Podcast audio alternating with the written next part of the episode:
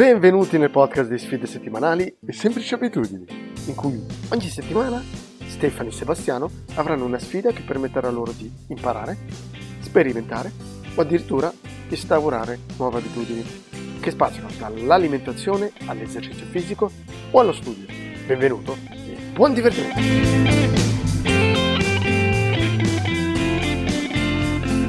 Bene, oggi si parla di obiettivi e visto che sfide settimanali ha, in, ha insegnato tanto, nell'ultimo anno voglio leggere 15.000 libri, correre tre maratone e fare un Ironman, perché ho imparato che bisogna partire dal basso, no?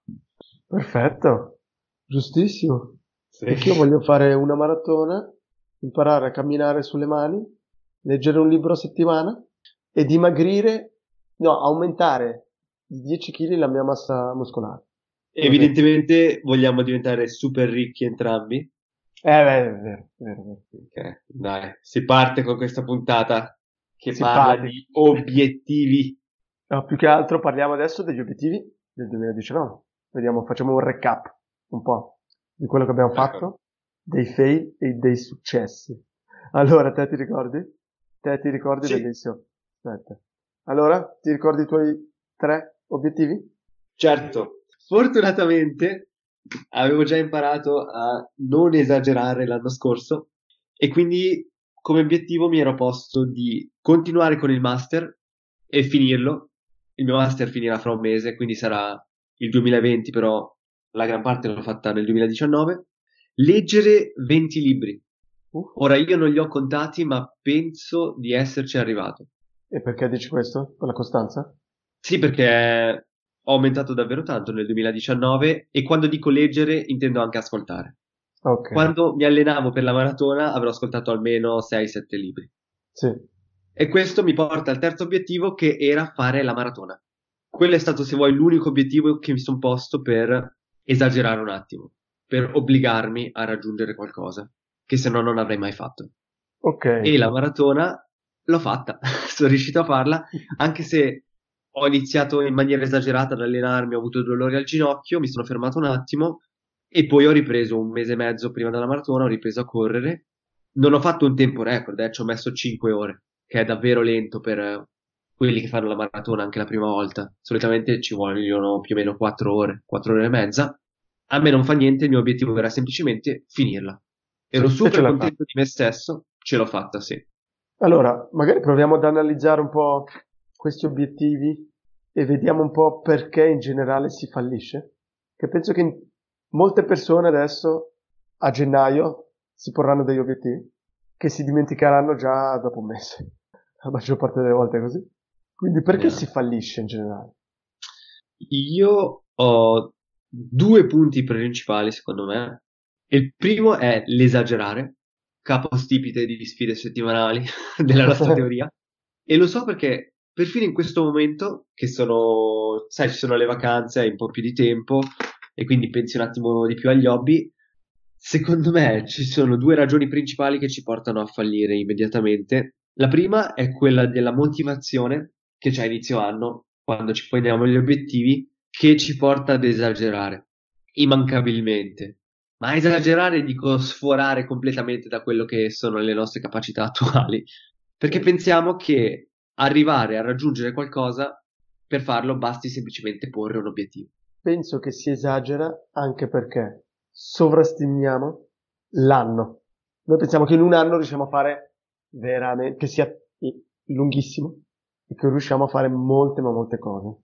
E invece sottostimiamo, e l'abbiamo visto con sfide settimanali, i miglioramenti che si possono fare e le cose che si possono fare giornalmente, costantemente. Quindi è un po', è un po questo, penso, il principale problema per cui ci poniamo degli obiettivi esagerati, anche perché siamo molto ma molto motivati all'inizio dell'anno.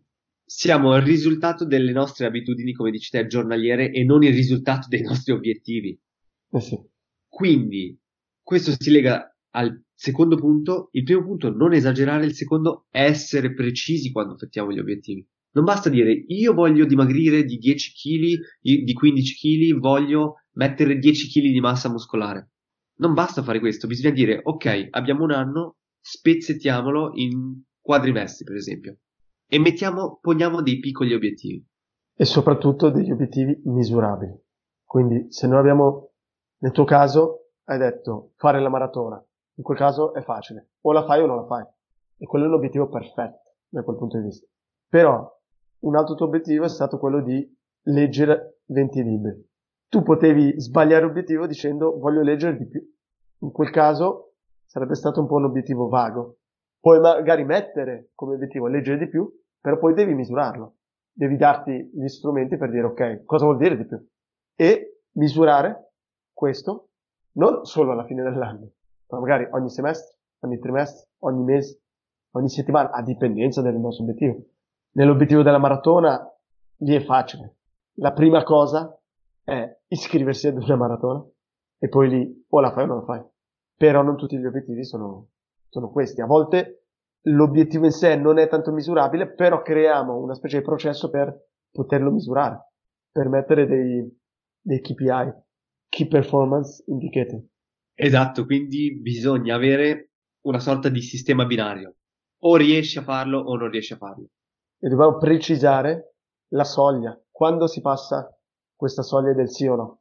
E dobbiamo farlo oggi, cioè nel momento che facciamo gli obiettivi. Perché ricordiamolo, il nostro cervello, una volta che siamo sotto sforzo e abbiamo l'impressione che non riusciremo a raggiungere i nostri obiettivi, inizia a creare scuse. Il sistema binario è necessario, a parere mio, perché nel momento in cui ci sentiamo sotto sforzo e abbiamo paura di non riuscire a raggiungere il nostro obiettivo, il cervello, che vuole sempre conservare le energie, inizia a creare le scuse. E come ho detto più volte, il nostro cervello ha un talento magnifico e straordinario per creare scuse. Nel mio caso potrebbe essere stato, ok, ti sei fatto male, corri di meno, ed è quello che ho fatto, però dopo avrei potuto dirmi, sì, vabbè, ho corso tanto, avrò corso almeno 200 km per allenarmi, basta così, anche se non sono riuscito a fare la maratona. Capisci? Mi sarei dato il contentino. E invece no, è proprio quello il momento in cui bisogna essere un, attimino rigidi e dire no, io questa cosa la faccio perché era il mio obiettivo. E ricordo non esagerato. Non mi sono detto che voglio correre 100 km. Sarebbe stato da pazzi. Una maratona sapevo benissimo che con allenamento sarebbe stato nelle mie capacità. Sì. Quindi la prima cosa per non fallire bisogna partire dagli obiettivi. Avere degli obiettivi misurabili, porre giusti obiettivi, tra virgolette giusti. È sempre difficile trovare degli obiettivi che non siano esagerati ma che non siano nemmeno troppo semplici per noi. Arriviamo anche al punto della motivazione. Esageriamo anche perché, come dicevi all'inizio, quando ci poniamo gli obiettivi siamo molto motivati. E poi la motivazione cala. Cala anche perché non siamo programmati, non abbiamo, un, non abbiamo pianificato come raggiungere questi obiettivi. Quindi da questi, dal grande obiettivo finale, alla fine dell'anno, dobbiamo, come dicevi, scomporlo. Se abbiamo un obiettivo, ad esempio, mensile, ogni mese saremo motivati a raggiungere quell'obiettivo, perché è più vicino, piuttosto che l'obiettivo finale che arriva quando? A gennaio del 2020. Quindi ci vuole organizzazione, come sempre, e disciplina. Nel tuo caso, della maratona, una volta che avevi la data, hai dovuto pianificare, perché se no semplicemente saresti arrivato prima della maratona dicendoti eh no, non sono pronto e basta, non lo facevi. Per iscrivermi alla maratona io ho dovuto pagare 100 euro. Ed è una scusa più che buona per riuscire ad allenarmi. eh sì. È un po' come un esame, la maratona è stata un po' come un esame, sai che arriva e quindi sei obbligato ad allenarti. E ricordo che io non stavo a casa tutto il giorno, ero in laboratorio fino a sera tardi e quando devi trovare il tempo per allenarti lo trovi. Sì, però comunque anche tu, una volta che hai fissato la data, avevi degli obiettivi, hai fatto il tuo, il tuo calendario di mini obiettivi quanto corre, di come aumentare il tuo allenamento. Non era solo obiettivo, ok, alla maratona faccio 42 km. Senz'altro, ho cominciato davvero dal basso, correndo 10 km in una settimana in due volte, per poi aumentare pian piano, fino a che sono arrivato al punto in cui riuscivo a correre più di 30 km in una volta sola. Ma l'ho costruito con fatica e ci sono riuscito. Con fatica e pazienza, oserei dire. Sì, pazienza pianificata e senza urgenza. Un anno sembra tanto, ma, ma va veloce. Se non, se non pianifichiamo va veramente veloce. Se vuoi ti dico i miei obiettivi che avevo fissato nel 2019. Allora, la prima cosa era quella di voler iniziare, iniziarmi al calisthenics, che è un po' questa disciplina in cui si fanno esercizi a corpo libero, senza, senza pesi, solitamente con una sbarra. E quindi eh, il mio obiettivo non era diventare come i grandi atleti che camminano sulle mani facilmente e sembra che volano. No, e sembra che volino. No, era solo iniziare, avere una piccola routine. Devo dire che ho iniziato bene, ho tenuto la mia routine mattutina, in cui facevo esercizi, grazie anche a un'applicazione. Tuttavia, nella seconda parte dell'anno ho diminuito molto. Ho, ad esempio, c'è stato un periodo dove piuttosto che fare esercizi, uscivo in bici. E quindi eh, ho fatto un po' uno switch. Può essere un mezzo fail per me, un mezzo Fallimento. un mezzo fallimento. Questo non so dire perché. Una cosa può essere che dopo che ho avuto la mia routine non avevo degli obiettivi per migliorare. Quindi continuavo semplicemente a fare gli esercizi e quando ho iniziato con la bici niente mi, mi, motivava, mi motivava di più e quindi ho scelto. Il secondo Ok. obiettivo era quello di finire il capitale di Mark e questo ce l'ho fatta, finalmente sono contento. Se non fosse stato un obiettivo non penso che l'avrei, cioè sono sicuro che non, assolutamente non l'avrei finito. Anche in questo caso, che sembra una cosa semplice, finire un libro, mi ho dovuto pianificare un po'. E come tu ben sai, mi sono, ho provato varie tecniche per impormi di leggere X pagine a settimana e al mese per arrivare all'obiettivo, perché comunque eh, i due libroni di Marx fanno in tutto più o meno 2-3 mila pagine in spagnolo e poi abbastanza pesanti. Quello. oh. E quindi se non mi imponevo veramente ogni settimana di leggere, quello è veramente ecco il tipico obiettivo annuale che pensi sia semplice, che ti ritrovi a giugno che sei avanzato del 10% e due mesi prima della fine dell'anno che pensi ok ogni giorno mi leggo 100 pagine e ce la faccio e alla fine non ce la fai, se non barando con te stesso. E il terzo obiettivo era quello di riuscire a pubblicare almeno un podcast e direi che ce l'ho fatta. Era il momento in cui stavamo ancora pensando io e te e allora mi sono detto no, lo pongo come obiettivo o lo faccio con te o lo faccio con qualcun altro o da solo, ma voglio pubblicare almeno un podcast. E alla fine ne ho pubblicati due, quello con te e parallelame- parallelamente ho pubblicato anche un mio podcast. E come tu ben sai, ci avevo messo tanto tempo. Dal ok, facciamo un podcast, al trovare i temi, organizzarsi, registrare, capire che non andava bene, rifare, fare il sito, trovare le piattaforme e finalmente pubblicare.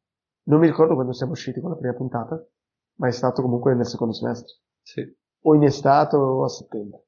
Quindi ce l'abbiamo fatta, però quando pensiamo che ci met- per un progetto pensiamo di realizzarlo in due, tre, quattro mesi, dobbiamo sempre come minimo calcolare il doppio. Mhm. Sembra scienza, ma veramente con tutti i progetti che ho fatto è sempre così, come minimo il doppio. E quello che mi ha spinto anche al podcast è stato il dirmi non voglio procrastinare. È da tanto che mi dicevo sì, devo fare un podcast, devo farlo, devo farlo, devo farlo. Il fatto di metterlo come obiettivo mi ha spronato. Per di più io gli obiettivi li ho pubblicati su LinkedIn. Quindi anche se nessuno mi è mai venuto a dire ah, alla fine ce l'hai fatta a fare i tuoi obiettivi, è stato un po' psicologico per me stesso. È come, per me è come se fossi andato in una piazza ad urlare, ok, questi sono i miei obiettivi. E ho cercato anche fa- a fare dei recap ogni più o meno trimestre. Quindi sono veramente contento. Se sono grandi obiettivi o piccoli non lo so, ma sono contento. E quindi sono ancora più motivato per i prossimi obiettivi. Hai detto bene del scrivere su LinkedIn corrisponde a urlarlo in una piazza. Per fare in modo di misurare i nostri progressi, possiamo fare sì che gli altri siano coinvolti nella nostra sfida. Quando possibile. Un esempio potrebbe essere fare una presentazione davanti al pubblico. Oppure spiegare, stai leggendo un libro, vuoi fare il riassunto, cercare di spiegarlo e coinvolgere un amico, se è interessante. Chiaro, non è sempre possibile. Tante volte devi affidarti a te stesso e alla tua disciplina, ma il fatto di coinvolgere gli altri ti mette della pressione positiva. per poter raggiungere quello che vuoi raggiungere. Sì, un'altra cosa che abbiamo fatto entrambi è stata quella di, di scrivere in un gruppo WhatsApp i nostri obiettivi, quindi anche lì di pubblicarli con delle persone un po' più concrete. E io come consiglio direi di trovare un partner per gli obiettivi e automotivarsi, quindi fare in modo che uno sia il controllore dell'altro, controllore slash motivatore, che magari ogni mese o ogni trimestre sondi un po' i primi risultati. Bene, è tutto per... Oh, Ultima cosa, alla fine noi, uno degli obiettivi di, di questo podcast, delle sfide, è quello di dimostrare che comunque in un anno, facendo una sfida settimanale, possiamo comunque raggiungere tante cose e fare molto e raggiungere degli obiettivi. Che le prime settimane sembrano dei piccoli obiettivi, sembra che la cosa va, va lenta, tuttavia dopo un anno sono più o meno 50 sfide, 50 mini obiettivi.